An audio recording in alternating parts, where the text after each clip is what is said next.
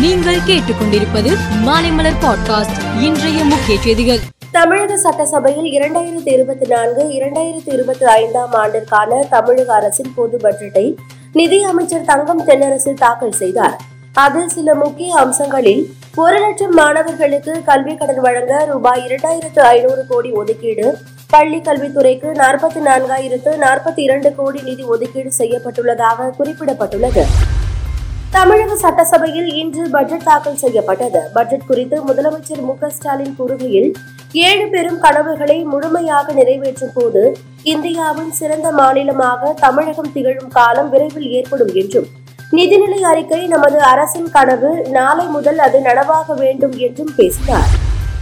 உத்தரப்பிரதேச மாநில அரசு பத்து லட்சம் கோடி மதிப்புள்ள தொழில் முதலீடுகளை ஒரே நேரத்தில் தொடங்க தீர்மானித்து உள்ளது. இதற்கான இன்றைய விழாவில் பிரதமர் மோடி கலந்து கொண்டு பதினான்காயிரம் திட்ட பணிகளுக்கு அடிக்கல் நாட்டையும் தொடங்கி வைத்து உரையாற்றினார். ராகுல் காந்தி மேற்கொண்டு வரும் நடைப்பயணம் தற்போது உத்தரப்பிரதேச மாநிலத்திற்குள் நுழைகிறது. இந்நிலையில் பதினைந்து இடங்களுக்கு மேல் ஒன்று கூட அதிகமாக கொடுக்க முடியாது. இதை ஏற்றுக்கொண்டால் தான் ராகுல் காந்தியின் நடைப்பயணத்தில் கலந்து கொள்வேன் என அகிலேஷ் யாதவ் கண்டிஷன் போட்டதாக தெரிகிறது. பாகிஸ்தானில் தேர்தலுக்கு பிறகு கூட்டணி அமைத்துள்ள பாகிஸ்தான் மக்கள் கட்சியின் பிலாவல் பூட்டோ ஜார்தாரியும் பாகிஸ்தான் முஸ்லிம் லீக் கட்சியில் நவாஸ் ஷெரீஃபும் ஆட்சி அமைப்பது குறித்து தீவிரமாக கலந்தாலோசித்து வருகிறார்கள். இந்நிலையில் சிந்து மாகாணத்தில் தட்டா நகரில் பிலாவல் பூட்டோ உரையாற்றினார். அப்போது அவர் நான் பிரதமராக வேண்டுமென்றால் பாகிஸ்தான் மக்கள் என்னை நேரடியாக தேர்வு செய்ய வேண்டும் என்றார்.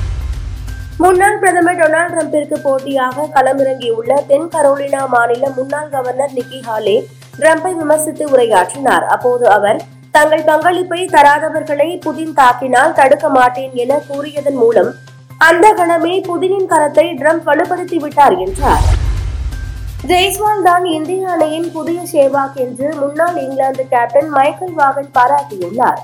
இது குறித்து அவர் இந்தியா புதிய வீரேந்திர சேவாக்கை கொண்டுள்ளது.